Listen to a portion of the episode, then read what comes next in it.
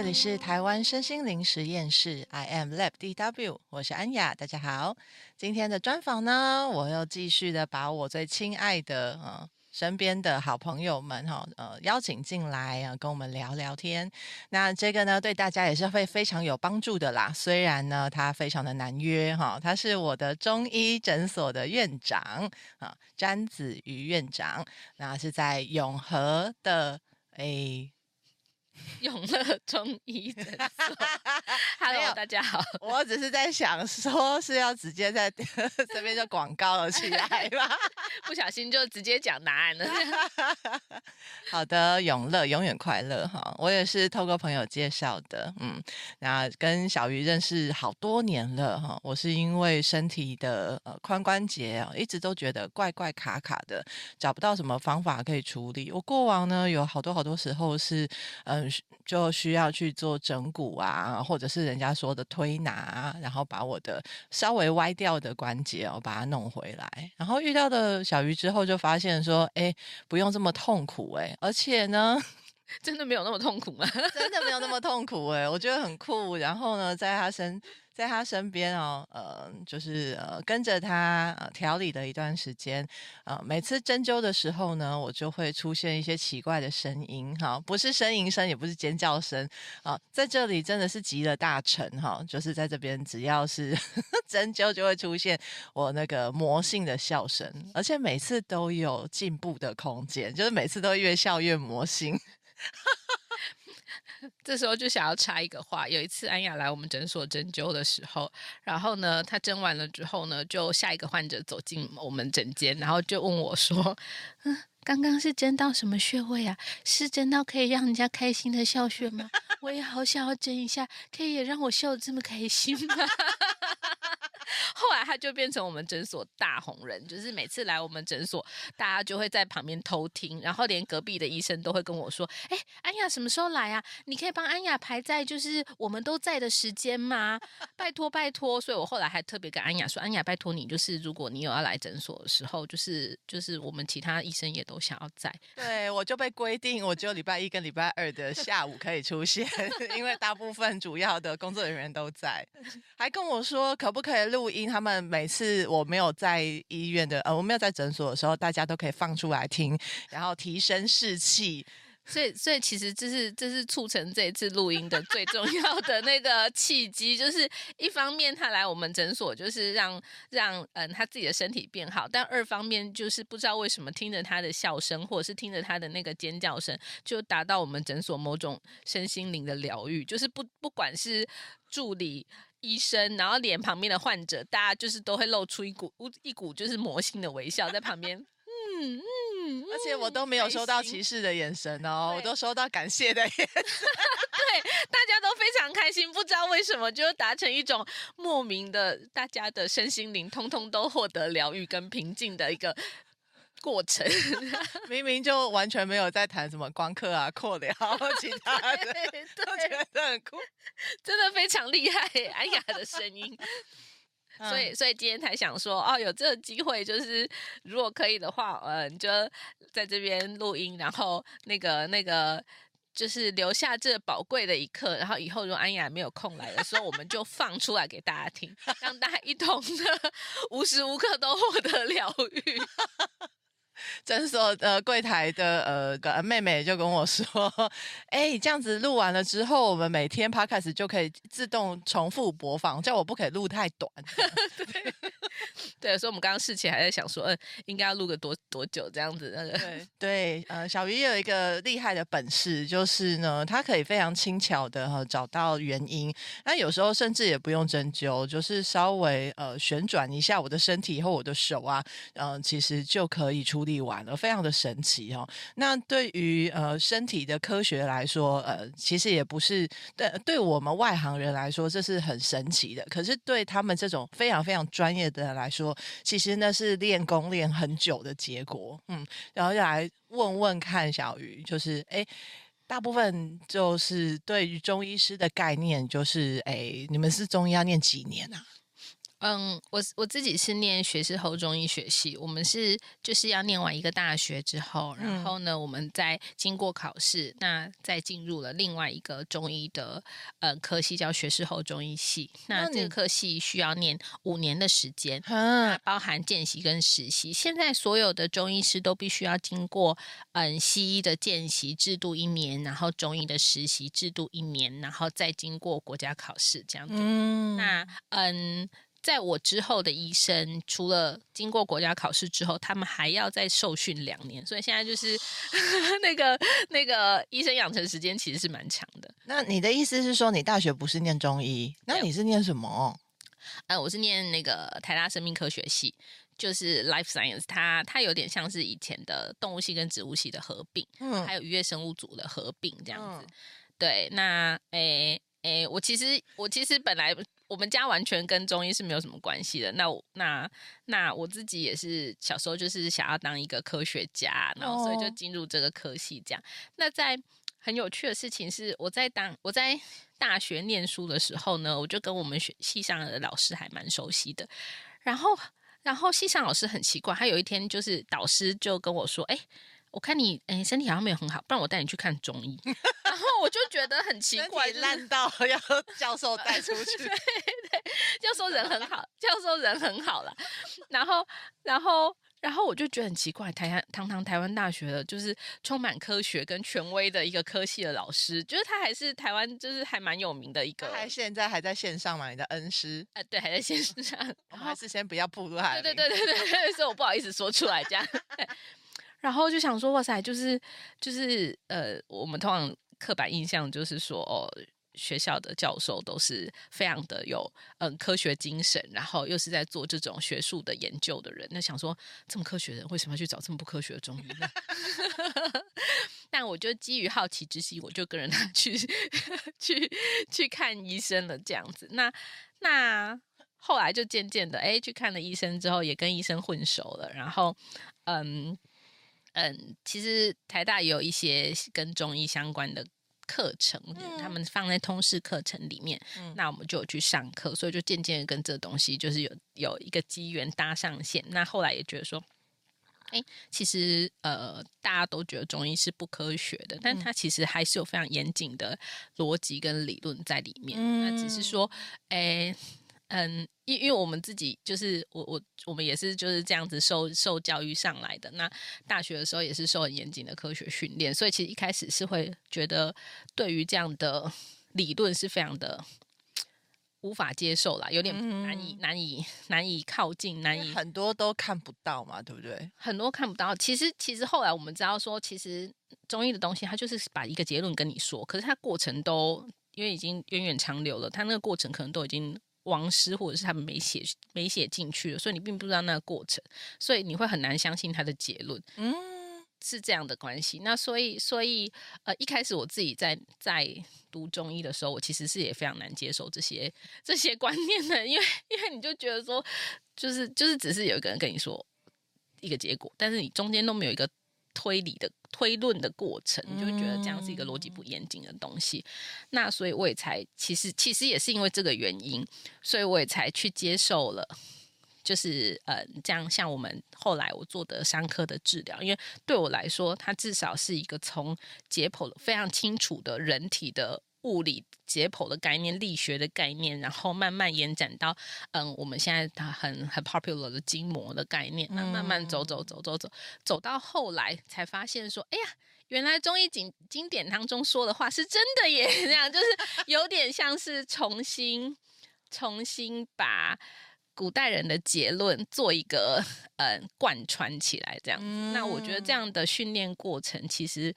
我我自己心里比较能接受，那当心里比较能接受了之后，你也才能够觉得说，呃，你也才知道你做这件事情的意义在哪里，嗯，而不是就是看到一个病你就开枪，就就随便选个方法这样。我觉得我觉得是有一点有一点嗯、呃，渊源的啦。嗯，所以听起来就是走进学校的中医，是因为对这个里面太好奇了。然后，但是里面的那些理论跟推理，其实是非相对来讲单薄的，也引发你继续学习跟深造这样。是是是，那也刚好因为有这样的想法，所以哎，不知道为什么莫名其妙就。变成了一个就是一直帮人家做伤科跟针灸的女医师。我以前学长跟我说，你知道吗？现在会做伤科女医师可能比猫熊还要少。讲嗯，但我本意也不是这样，我只是只是对于事情的原理想要看清楚而已。懂啊？可是其实认识你的时候，就是呃晓得你在外面闻名的呃方呃类别其实是。妇科、内科这部分其实也是很厉害的。对，那当当当，其实呃，你对人体渐渐的熟悉了之后啊，你就会发现说很多事情它其实是可以，它不是这么的嗯。不是分得这么清楚的。我们常常讲说中医是一个整体的科学，可是其实，嗯，后来觉得，哎，很奇怪，为什么大家都说要整体科学，就有分成要做伤科的人跟分成做内科的人？嗯，完全分开耶，对，是完全分，反而是完全分开的。嗯、就是我们自己也不自觉的把中医分科化了。嗯、但后来发现说，其实其实内脏还是一个一个东西嘛，就是 在人体的东西，我们还是可以借由呃外面的。我所谓的外面，就是说骨架，或者是嗯，去阐阐述内脏的功能，然后甚至说，就是比如说血管的动力，它是如何用血管的动力学去影响嗯荷尔蒙的变化跟内分泌的变化，这些。它其实它其实还是应该是应该是合在一起的，而不是应该要应该要就是分开的东西啦。那那我们也不敢说说哦，就是就是多专精在这方面，但是我觉得。我觉得这应该才是一个嗯中医的整体观，应该是从身体的嗯整个身体的外层的结构，然后去理解身体的内层，然后再配合上原有的中医的一些嗯脏，比如说脏象学说啊，比如说一些一些嗯身体内在的一些嗯 嗯。嗯，经络经络的理论啊，什么应该是一起配合在一起的。嗯嗯嗯嗯。所以其实真的，人家说中医博大精深，可是大家其实都可以从不同的角度先入手哈。我身边其实蛮多人是对呃治疗跟呃恢复自己的身体是很有兴趣的，所以他们也没有办法，或者是没有决定说要再去念什么学士后中医啊这种。可是现在外面身心灵圈其实有一圈的人，就是呃可能跟中国的。老师上呃中医的课程，哈、哦，就是远距啊，然后呃，可能在视讯上还教大家，比如说怎么看舌头啊，然后怎么看呃呃气血的状况，或者是把脉啊之类的。嗯，那呃岔题先问一下哈、哦，就是如果是像我们自己要自学这种皮毛啊，那只是为了自己呃健康的维持的话，有没有什么你会建议的方式，或者是对大家的提醒？这一题没有在访纲里。嗯，其实我觉得，我觉得啦，其实是嗯，就是对于大家来说，看大的东西一定比看小的东西容易方便嘛。嗯、那看细的东西一定比看粗的东西难嘛。嗯，那所以我其实很建议大家，就是从很。很粗的东西，粗的东西开始看，比如说你看把脉，你还要先去感感觉一下血管的脉动。那其实坦白说，把脉也不是真的把那根血管而已，他还把上面的那个结缔组织 （connective tissue） 啊，然后还有那些什么呃，就是说起来很复杂的什么诶血管的脉动，然后碰触碰到皮肤之后的变化什么的，其实是很复杂的事情。哦，我觉得是细的啦。嗯，那那。要花很多很多很多时间要学习这东西，一来是嗯，可能要学很久；那二来就是必须要累积大量的经验。那我觉得一般大家可能没事不会一直去把别人的脉，所以可能那个 那个那个 database 的累积其实是不容易的。哦，那还不如就是比如说看大家走路，嗯。对啊，就比如说，呃，就走路，你你可以在路上看一百个人走路啊，可是你不见得可以把到一百个人的脉呀。对，对啊，你就可以看大家走路的状态，然后或者是你看，哎，因为现在戴口罩之后，口罩禁令解除了之后，就可以看大家的脸呐、啊，脸哪边歪，哪边怪怪的，就是你可以从这些事情运用很简单的呃解剖概念去推理，你有可能哪里有问题。好酷哦！所以面相学看起来是跟中医有关系的哦。对，没有，不过当然是比较粗粗的部分啦，太细的那个我们也不懂啦。嗯，那比如说，比如说，假设你今天看到有人他可能是下巴往右边歪，嗯，那嗯、呃，你就可以。你就可以沿着它，你就可以看它的那个力线，下巴往右边歪的时候，是不是它的肩膀右边的肩膀也同时往前滑移了？哦、嗯，那右边肩膀往前滑移了之后，你再往下看，看它的那个侧面的肋骨是不是也跟着也跟着往右斜前方滑移了？嗯，那如果是这样子的人的话呢，因为他整个肋骨的动态其实全部都。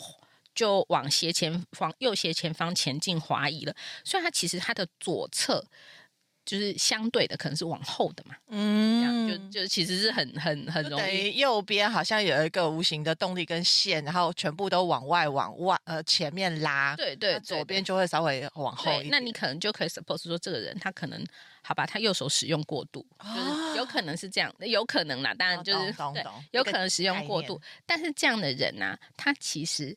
很有可能他的胃是会有问题的，嗯，因为因为肋骨往左边，呃，胃在我们人的左边嘛，那肋骨在往后退的过程当中，压它可能会有压迫的情况，嗯、所以会导致它哦，可能那横膈膜它可能就是会有一点位置上的歪对歪斜，那那可能就是它可能会有胃比较容易胀气啊，甚至是胃食道逆流的现象，这样。哦、那当然每一个人身体条件不一样，所以不见得说这个人就完全会。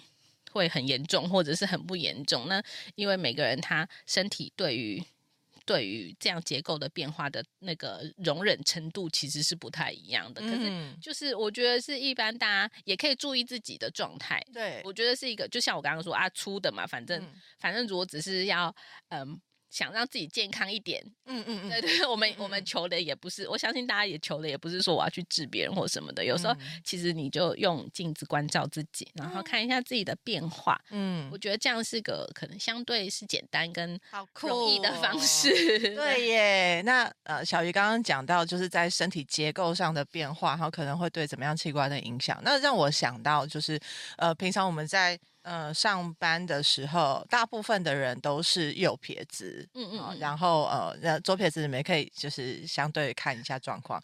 那但是右撇子，呃，就是右边使用其实是比较多的。好，然后包括写字啊，然后呃打字啊，然后呃打电话什么的，那很容易就把整个右侧身体的右侧往前面拉。所以如果长期在那个状态下，哦，原来会影响到胃。我们都以为是呃有可能的状况，只是就是我们工作太繁忙，然后压力太大。嗯嗯嗯嗯嗯，哦，那结果哦，原来右边使用过度，或是我强呃，人家身心灵说右边是关于创造嘛，我太专注于执着于我的创造的时候，嗯嗯哦，原来我的骨架有可能是会往右前方呃挪移滑移的，然后反而会压迫到我稍微偏左边的胃，然后就会有胃食道逆流的状况。哦，这整个都可以串起来，对啊，所以其实很有趣吧？因为其实其实你看，就像嗯，在身心灵您刚刚说的，就是。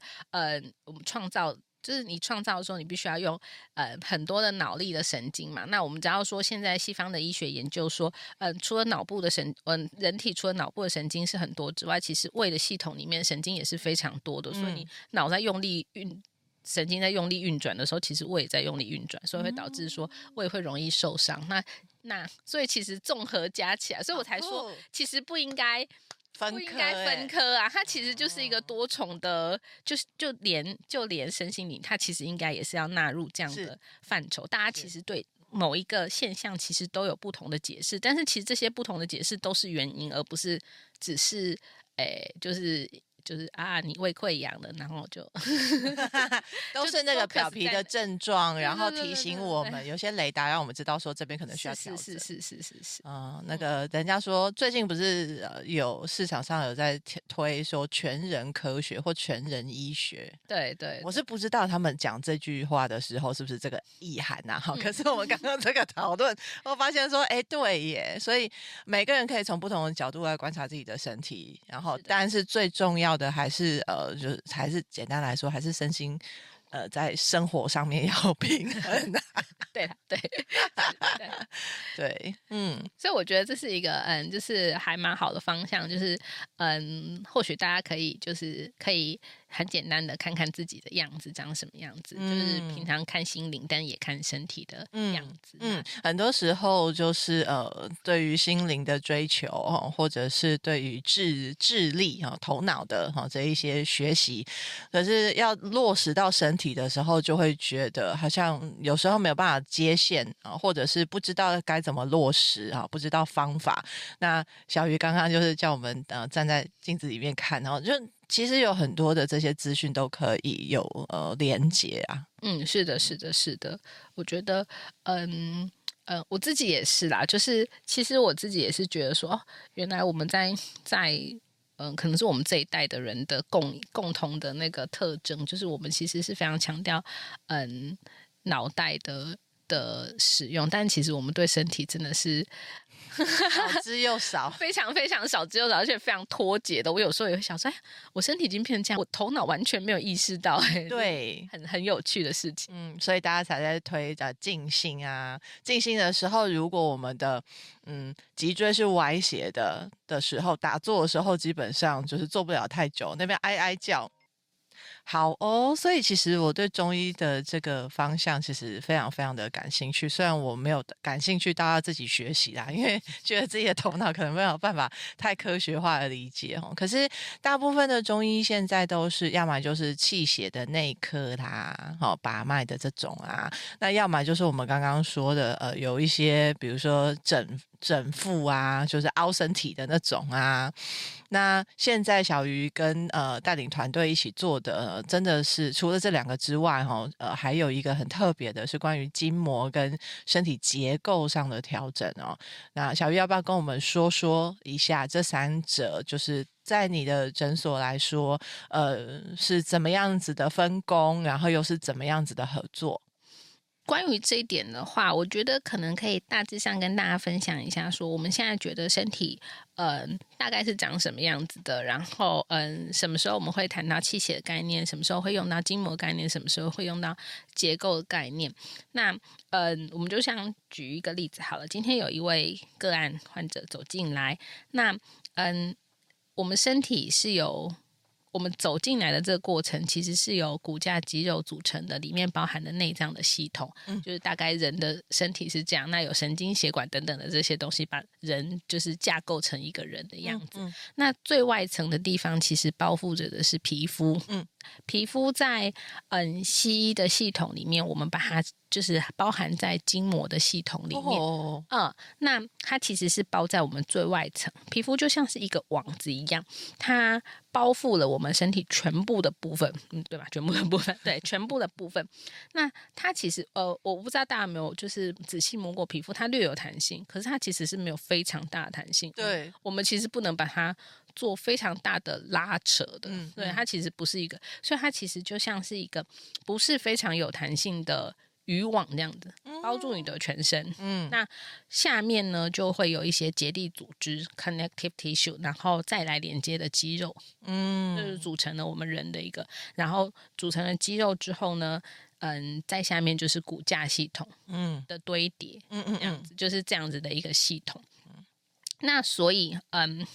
所以，其实我们在行走、坐卧之间，我们被这个膜包住了。所以，我们大部分人体的空间也是被这层膜决定着的。是。对，那所以，嗯，而而且它呃，必须要强调它没什么弹性，嗯、所以你你 有啊，不是长胖了就有弹性了，啊，就会变松。没有，它只是把它撑大，你要瘦回来一点这样子。你的身体各部分其实是在竞争这么一点点弹性跟空间的。哦、比如说，你右脚常常多走路多动，那你的右脚的筋膜可能就会多一点。右脚的皮肤会多一点，嗯、大家可以去摸左右手啊，你摸你的那个嗯手的皮肤啊，你就会发现说右手的皮比较皱一点，比较多一点，然后左手皮是比较少的。对的，就其实大家都可以摸得出来。脚也是一样，当然右撇子、左撇子，大家自己左撇子的人，大家自己自己往另外一个方向前进。我现在看到我的手真的平平的，把手背摆在我面前的时候，左手真的在关节的皱褶上的皮肤是比较平滑的，然后右手的关节真的比较皱。哎，哇塞，对对对对，所以其实右手的就是筋膜它会比较多一点点，因为我们常常用、常常用、常常用，我们在竞争这个压力，所以。嗯，我们是这样子开始从开始看一个人的人体，那这个也是结构的开始。嗯，我们依着这样子筋膜的滑移跟筋膜的方向性，我们来看这个人今天有什么有什么状况状况，然后我们需要从哪里开始处理。然后这个皮呢，它会拉着，因为因为大家想，刚刚就是说它是包覆全身，而且它没有什么弹性，它会因为这样子的拉扯而让肌肉跟筋膜组织跟骨头同时往某一个方向的张力方向前进。嗯，所以我们其实目标有点像是去，嗯，找寻这个张力的来源，我们就要追寻张力的来源，嗯，去找到问题的所在。嗯，那这个是结构跟筋膜的。粗略的概念跟我们治疗的方式。嗯，那除此之外呢？嗯，在这样的过程当中，长期的被筋膜锁住了之后，我们身体其实会微循环会有不一样的变化。嗯，那比如说这个地方血管可能被压住了，或那个地方它神经可能一直传导不良，所以会导致局部的灌流。嗯。嗯，就简单的来说，就是局部塞住，哎，对，就塞住，或者是血流不通。嗯。那大家想嘛，就是本来如果就是肉要需要很多的血，皮肤要很多的血，然后养分去供应，可是这时候就有点塞住啦，所以就变成说这个地方它可能营养不良，那它就会变改，它就会开始出现质地的变化。嗯，这样我们会说这是微观循环结构的微观循环的变化。嗯，那这时候质地的变化的时候呢，我们就会讨论到。气血的概念，嗯，那你可能是啊，就塞住嘛，可能就是真的血管的灌流不好，然后导致嗯，嗯局部的，我我们觉得气的理，我我现在对气粗浅的理解就是那个功能跟活动性的不好，所以这可能就是哎，你被塞住了之后，你都。活动性不够好，嗯，然后或者是说，哎，一个是真的塞住了嘛，活动就是流不过去，嗯，那另外一个就是没有力气流过去啊，就是气也不够，就是你的那个动能，那个胖不胖不不够，蛮蛮也是过不去嘛，就是这样子的。就是接下来我们就是看啊，你质地有问题了，那这个部分我们要怎么样去处理掉这个质地问题？它是不是被压住啊，还是说它真的是胖不足？胖不足，我们可能真的要吃药来。来 想办法解决。所以其实大部分中医在吃药的时候，都是在解决内在那个动力不足或动力过多的状况。人家说什么火旺啊，或者是气虚啊这种。嗯，但听起来好像从结构上来看的话，第一个会有变化的，其实不是内在的气血，第一个有变化的其实是呃皮肤跟筋膜。对，我们觉得很多事情其实都有可能是从。伤或者是长期累积什么样的姿势，或是什么样开始慢慢的引起的，所以所以所以刚刚就像一个个案走进来，一个患者走进来，我们第一件事情还是会观察看他的走路、呃、骨架结构，然后呃筋膜结构有没有什么太大的异常。那如果这个异常嗯很明显，很很明显，我们可能先。先想办法把这个问题排除掉。那如果有些事情，就像刚刚说，它已经是嗯日积，就是已经时间非常久了，那它真的影响到灌局部的灌流，局部的嗯，甚至是还影响到肚子里面深层的血流，然后器官上面的变化。那那时候我们可能没有办法马上就用结构上面去调整的话，我可能就会介入一些药物，先想办法让它。嗯，中药还是有一些活血的药、化瘀的药啊。嗯，那它就是去帮助血流的通畅，这样。嗯哼哼哼哼，有点像是这样不一样的，也不是不一样，就是一不同层一层想，对对对，一层一层一层想下来这样子的概念。嗯所以呀、啊，大家可以在生活当中先观察自己的行走、坐卧的状态，左右有没有平衡，前后有没有被拉扯，然后从这边然后开始真的呃，不用让自己真的进入到所谓的身体会出现症状啊，或者是器官上的呃一些损伤这样。嗯嗯嗯。那所以从小鱼的观点来说，外伤。呃，是蛮需要处理的，对不对？是是是，其实很多很多很多事情，其实我们常常发现说，哎，最后其实它其实是跟你可能长久性的外伤是有一点关系的。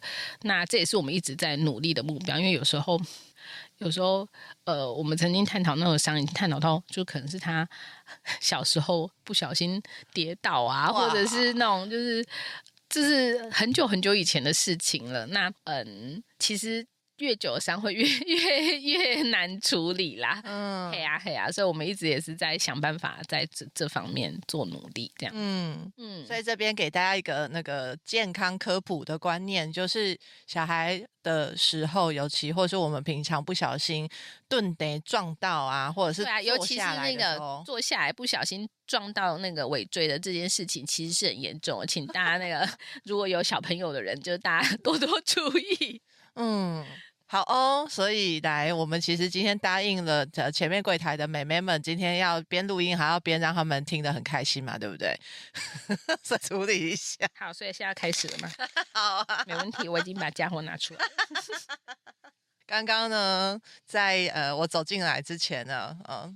呃，小鱼就已经在看我啊，今天走路的状况啊，就会问我说：“哎，右边真的好像比较前面。”所以他刚刚讲的个案状况也是我本人啊。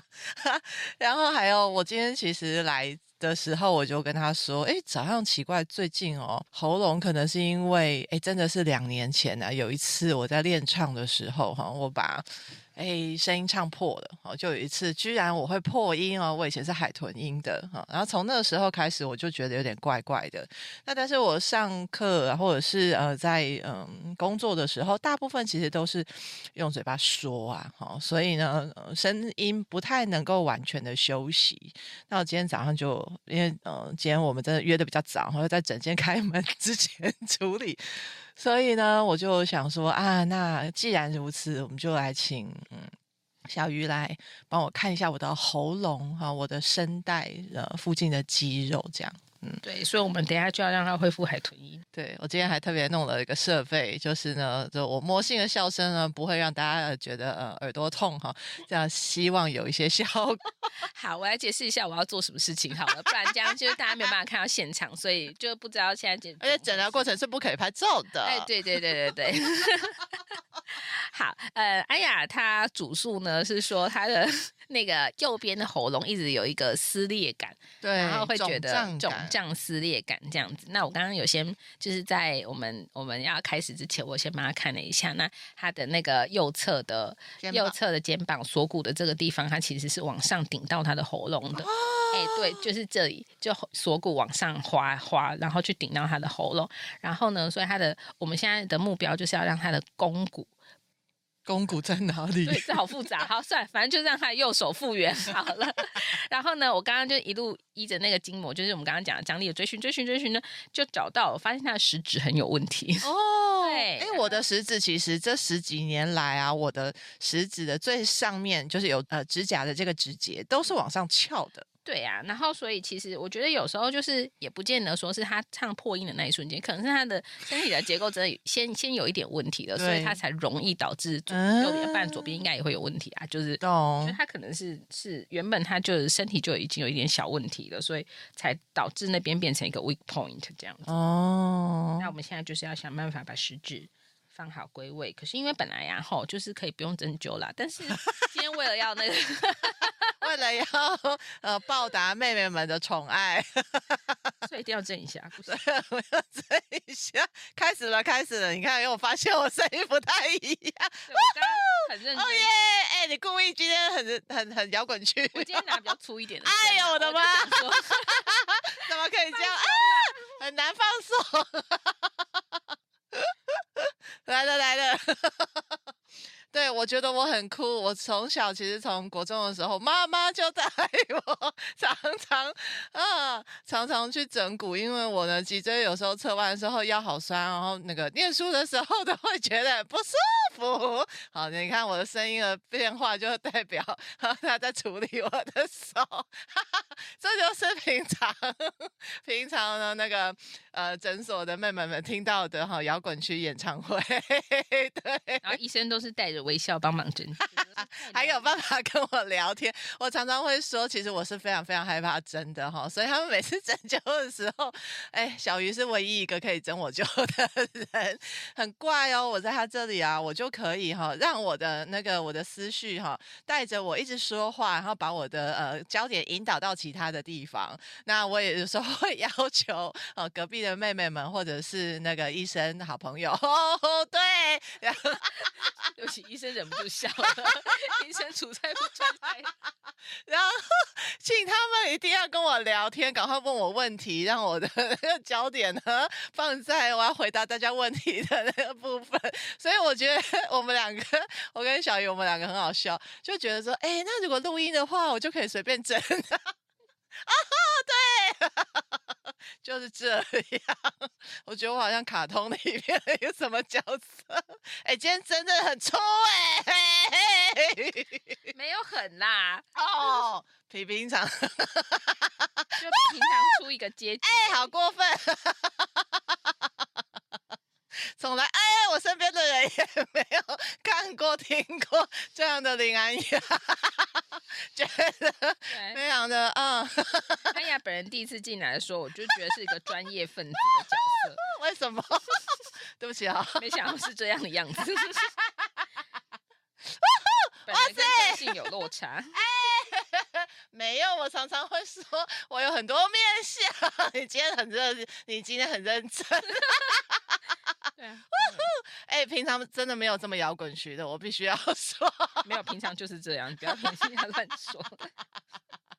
没有，我一刚开始让小鱼针灸的时候，因为我说我刚开始来的时候是因为我的呃左边的髋骨嘛，然后后来他一查就发现说，哎、欸，刚刚那个、呃、小时候哈的。呃瞪到哈，坐在地跌坐在地上敲到尾椎，就是我本人，所以呢，他一开始的时候就整我的尾椎哦，你看我现在讲话比较放松，就是因为他整拿起来了，然后。他就说：“哎，针尾椎，你有没有针过针？呃，你有没有针过灸啊？哦，这个其实相对来讲是 很痛的哟。你 OK 吗？我们其实，在整间是完全接受尖叫声的，没有问题哈，因为大家 都差不多的状况。我就说，嗯、呃，我是那个时候还在唱阿卡贝拉，然后喉咙还没有受伤。等我一下。”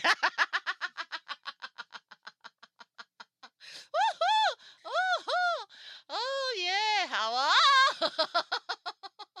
这完全假不来。开了开了开了 开了开了开了开了开了，欢呼了哦耶！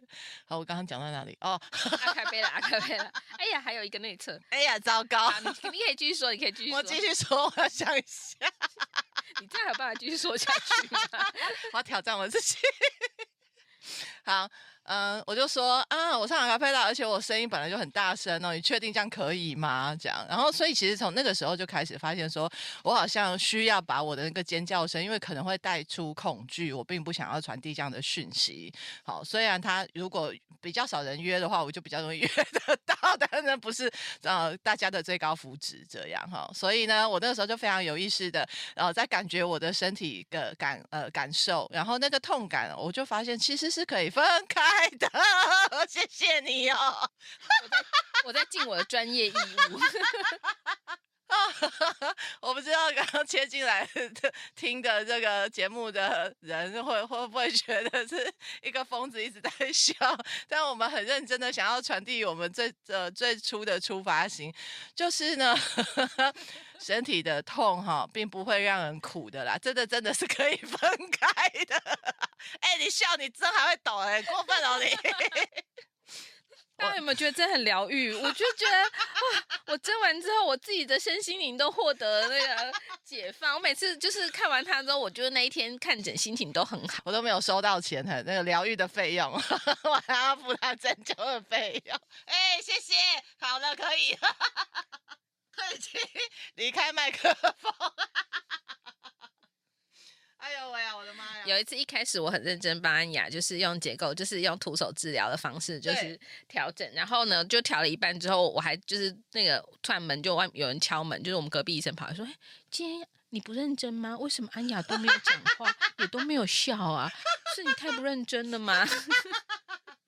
我要说的是，嗯，痛感是真的会有惊吓，就是当他针戳进来的时候，我透过这样的方式我去体验 我的痛，然后，但是我发现那是一个冲刺的能量，就在我身体里面哈，会有一个暴冲进来的感受，可是它不等于直接就需要尖叫，就是但是我有收到，就是我的身体是需要呃从身体里面啊送点什么从东西出来的，然后等一下哦，等一下哦，这样可以吗？可以可以可以，好，好，然后。就是会需要有气或者是有声音，然后从我的身体里面冲出来。所以当我发现的时候，我就发现觉得说，哦，搞不好可以用笑声的方式来处理。咦，谢谢你，太久没有听到声音。对，然后因为我大概呃，他的处理其实也蛮呃轻巧的，就是我大概只要两个礼拜回来一次就可以了，所以我每次回来的时候，我都在做这样子的练习。哦，那因为呢，真的不希望我可怕的尖叫声吓到呃呃外面的病患，所以 我就在呃这个诊疗的过程当中也在做哈、哦、对自己的训练跟实验啊。你看我现在听听，我现在就知道哈、哦，我回到麦克风前面。他放开我，还有呢，再次就好，锁骨吧，锁骨，锁骨不是 说好的，说好的，说好的的锁骨在这里。对，所以我好像认识我们认识已经可能有三年多的时间了哈。那我也不是每两个礼拜就来找他这么频繁啦，因为其实调好了之后，最重要的是关于自己身体的体态的维持。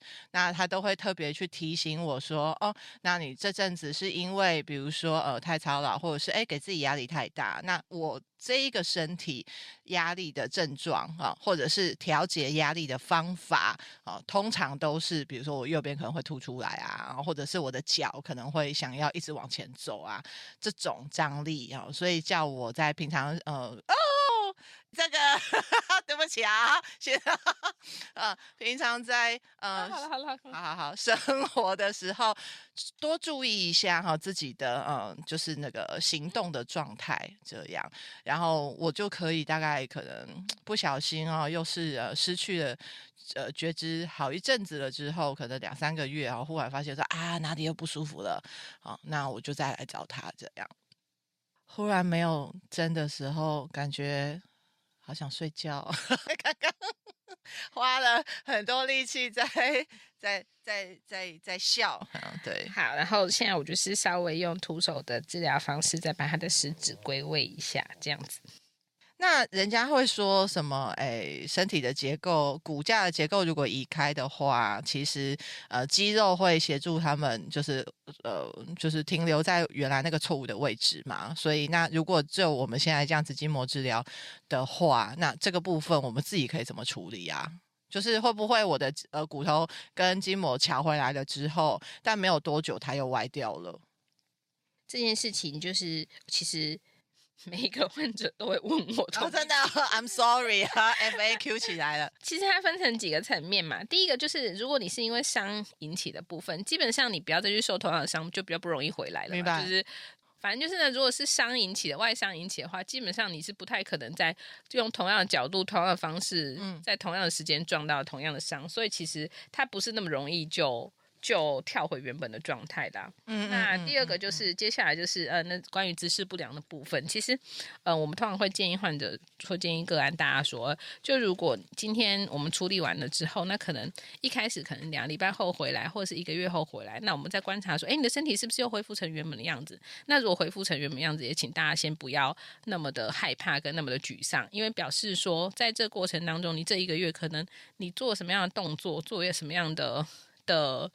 呃，行为习惯是我们自己没有发现到的，嗯、那刚好趁这个机会可以厘清问题所在啊！真的，对，所以其实我觉得有时候回去也不见得是坏事啊，反正就是，对啊，就是回来再把它调顺嘛，那就再来接，就是我们两个就要讨论说，那你这一个月到底就是发生了什么事？对，那所以有时候我会拜托大家，就是比如说你长期久坐办公室的人，你就把你。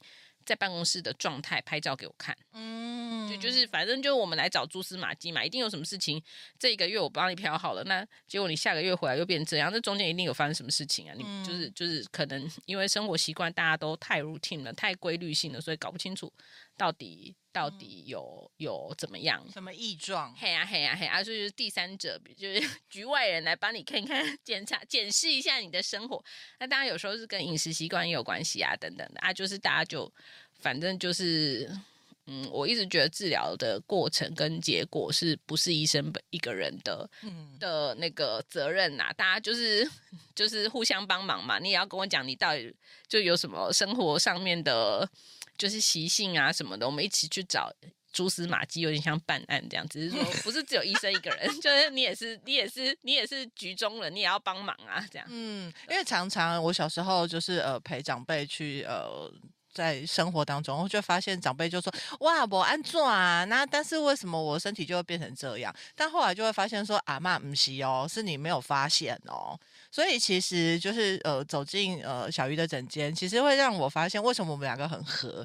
有一件事情还蛮重要的，就是他在呃协助患者跟大家的过程当中，很在意的是我们自己本人的觉知跟觉察的能力，都是要提升呐、啊嗯。对啊，对啊，因为其实身体终究是你一个人的嘛，所以所以就是它会变成怎么样，其实是你决定的、啊。那我们只是一个局外人跟旁观者的角色，我们能做的是帮你观察一些你可能暂时没有办法，嗯，因为因为大家都一样啦，就是其实我们对于很规律的事情，其实我们很难去发现原因，那就是有一个人帮你看看看看看看。嗯、哦，顺带一提，我昨天看了一个患者，就很有趣哦，她月经就是滴滴答答的一整年，哦、一年哦，我就说这个一年，对对对对对，然后我们两个就在那边找蛛丝马迹，蛛丝马迹，蛛丝马迹，然后。找了老半天之后，后来发现说是，就是他好像坚果吃太多。哦，顺便说一下，坚果吃太多啊，会导致那个肋骨两侧的肋骨全部外翻凸出来这样。然后呢，我就说，哎。你们在吃什么坚果？他说是，我爱吃坚果。然后呢，我就说花生油也是一种坚果类的东西。哦、然后就说，对我妈炒菜都用花生油。然后我就会就千拜托万拜托拜托啊，这就是两个礼拜就是实验看看。对对对对对，他昨天有回来跟我报告说他，他我还是有开一点消坚果的消坚果的药。嘿嘿嘿。然后他就跟我说，他吃了药，服用药的第三天就停了就停了 就很有趣吧？我就说哦。你看吧，原来是花生油的问题。天哪！平常如果妇科有这样的状况，就直接杀去西医啦。对，就是很有趣，就是其实就是一些小事情啦。可是 其实坦白说，要花蛮多时间讨论，不然谁会每次 要煮菜用花生油？对啊，所以所以有时候就是我觉得就是可能就是我们是担任一个帮你观察你的身体，然后帮你嗯找到一些蛛丝马迹。那最后，最后你会变好跟变不好，那其实还是你本人的决定。嗯，如果今天给你这个建议，但是你还是觉得说那好可怜，绝对不可能是这件事情的。嗯、那那纵使你愿意服用药物，纵使你可能还是会有反复的问题。对，所以我觉得有时候就是刚像安雅说的，其实对于身体，或者是对于你的心灵，或对你的疾病的状态，其实它关乎的是你自己本人的。的觉知跟本人的想法，嗯嗯，好哦，这是一个特别 非常特别的切角。其实刚刚讲到妇科啊，呃，我跟小鱼呃认识了一段时间之后，我今天其实是我的流量是忽大或忽小的状况啦，好，然后呢，所以小鱼就说，嗯、呃，虽然我们看结构状况好像还可以啊，没有什么太大的问题，他一直叫我不要太紧张，可是因为我自己还是会有，呃，觉得好像内在会觉得有点什么怪怪的这样，小鱼就跟我说啊，我有一个应该算是你学姐对不对？学姐，学姐，学姐，她是学姐，嗯嗯，她有一个学姐啊，然后也是跟她一起呃，在学习筋膜治疗，嗯的一个好朋友，但是她是西医，刚好是妇产科医生。嗯，啊，我们都称他为阿平医师，嗯，然后阿平呢，呃，是可以帮我看看，比如说妇科做做超音波啊，看看就是在结构的外显上面是有什么状况啊，或者是从西医的角度哈，这呃去确认一下，其实也没有什么问题啦，这样哈，所以呢，于是乎呢，我的中医跟西医呢都是。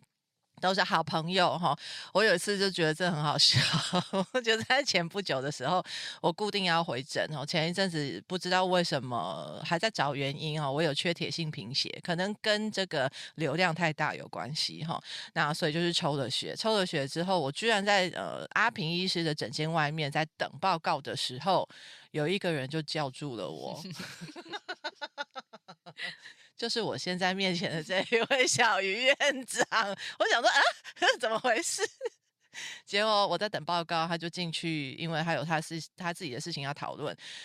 他们两个讨论完，呃，就是小鱼自己的状况之后，两个医生就在里面会诊了，而且患者还在外面。对，可以直接跟患者进行报告的。对，所以我觉得这个缘分也非常的有趣。哎，搞不好下个月有机会可以请阿平悄悄空档来跟跟我们聊聊天。对对对，他也是在呃那个妇产科的世界里面，他做了一些非常我觉得是很特别的一个一个呃观念跟服务的的项目的妇产科医生，所以我觉得是一个非常非常有趣的话题议题。这样，嗯，哎，你们两个是不是有一个什么小组在进行？哦，对啊，就是其实我们我们两个有一些合作的关系，所以我们 我其实有时候就要去找他这样子。嗯，阿平医生他是呃产科的医生，就是他是。就是负责接生，负责接生的，对，就是妇产科有分妇科跟产科嘛，那他就是他他的专职工作就是帮大家就是诶、欸、接生小孩这样子，那他就在这样的过程当中发现说，我们现在台湾盛非常盛行的，嗯，就是胎儿生产的时候要进行会阴切开术这件事情，对，那它其实就是会切开在缝合的过程当中，其实很有可能造成骨盆底肌的受损啊。哎，对，就对，那所以呃，我们俩就就用，就是有一个嗯，叫做会阴小组，有个会阴小组、复原小组这样子，对，就是嗯，就关于这方面，那他如果有检查到这样的问题的患者，他就会转介过来给我，那由我们进行帮他进行做呃，就是让会阴局部的伤口做有我们叫做解疤的手法，就是让他疤痕不要不要去阻碍到骨盆底肌的运作。这样的方式，嗯，就是骨盆的最外围其实是会阴的那一个皮肤的那个网子，对对对对，这个概念，对对对啊，因为它被剪开，然后又缝上去了嘛，所以所以它就是很很多人其实有时候，比如说产后他可能会呃小便不顺啊，嗯、然后或者是哎什么脚痛啊，嗯、其实。其实很很多人是因为这个事情，哦。哎、嗯、对，然后所以所以太惊讶了，就如果如果因为因为其实大家都不知道嘛，所以不会没事有有患者进来说。那个，那个，我因为被切开了之后，所以导致我这样的。那对那对，那但是因为如果你产后不舒服，其实很容易是去跟妇产科医生沟通，去跟他讨论的，哦、所以他那边就会知道说，哦，有这样的 case，那他可以先检查，检查完他确定有问题了，就会转介过来。嗯嗯嗯嗯嗯，所以中西医哈，在我们产科这里有一个很紧密的合作，也是非常特别的。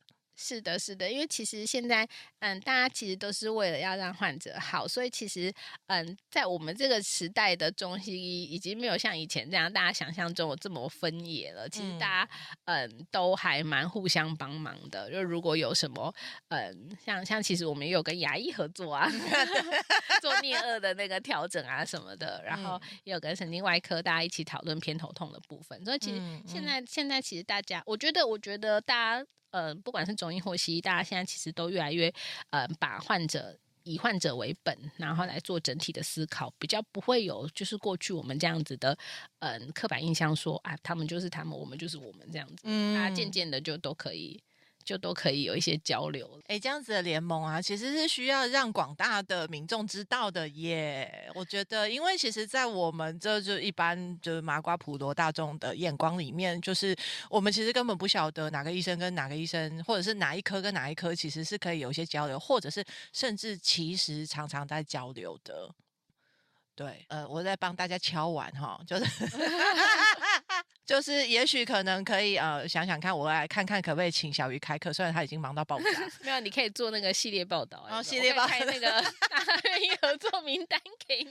对，就是两个啦。第一个当然就是呃教我们怎么样用最简单的方式去看我们自己的结构哈，然后在平常呢可以呃维持自己的身体健康哦。这这这件事情真的是需要深入讨论的，跟深入报道好的哈。这个部分啊，我会来努力加油哈。然后还有就是，呃，大家的联盟啊，哈，中中西医哈各方翘楚的联盟啊，为了患者的整体的健康，互相有联动的状况，这个部分真的，呃，我也鼓励哈，如果有呃听到呃 Podcast 的医生们哈，或者是医生呃身边的朋友知道他们有在做这些联盟的哈，拜托啊私讯一下哈，我们来哈 把这个呃很重要的这个呃全人医学哈整体医学的概念啊，分享给我们的呃普罗大众哦，因为。为真的要大家健康了之后，我们就可以做预防医学嘛。我们不要每次都是类似像急诊的状况，然后医生也找不到原因，是因为呃患者根本没有心思去找他的呃底下的成因啊，成年的原因。对对，其实其实有 时候。就是有时候，其实到了疾病的某一个阶段之后，其实很很，因为成因已经太复杂了，所以医生反而就是其实也无奈啦。他们我们只能就是先想办法，先赶快先着眼近处嘛，先救回来再说。那这时候其实就会衍生到很多，呃，大家可能会觉得说啊，医疗是非常的强迫性的，医疗是非常的紧迫的，然后也会衍生到很多的呃，就是大家会对于 医疗这件事情产生恐惧的原因。嗯，那其实如果嗯。呃一方面是医生我们自己的呃心态跟想法的转变，那二方面是大家对于医疗这件事情心态上面的，就是观念上面的，其实大家应该是互相沟通啦。我觉得也不是说只有我们医生自己讨论的很开心，然后都不跟患者讲说我们其实有在为大家努力啊这样子，然后然后嗯、呃，然后患者他可能一直还是觉得，就是大家一般的一般的大家会觉得说啊，就是医疗是很严肃，然后也不太敢跟医生就是对很多什么沟通害怕的。对对对对对，其实我觉得这样这样其实是一个不是这么良性的沟通。其实大部分的医生，呃，我相信不管是中医或西医，其实我们都是嗯嗯很很认真在这个工作上面，然后也很希望大家其实是会。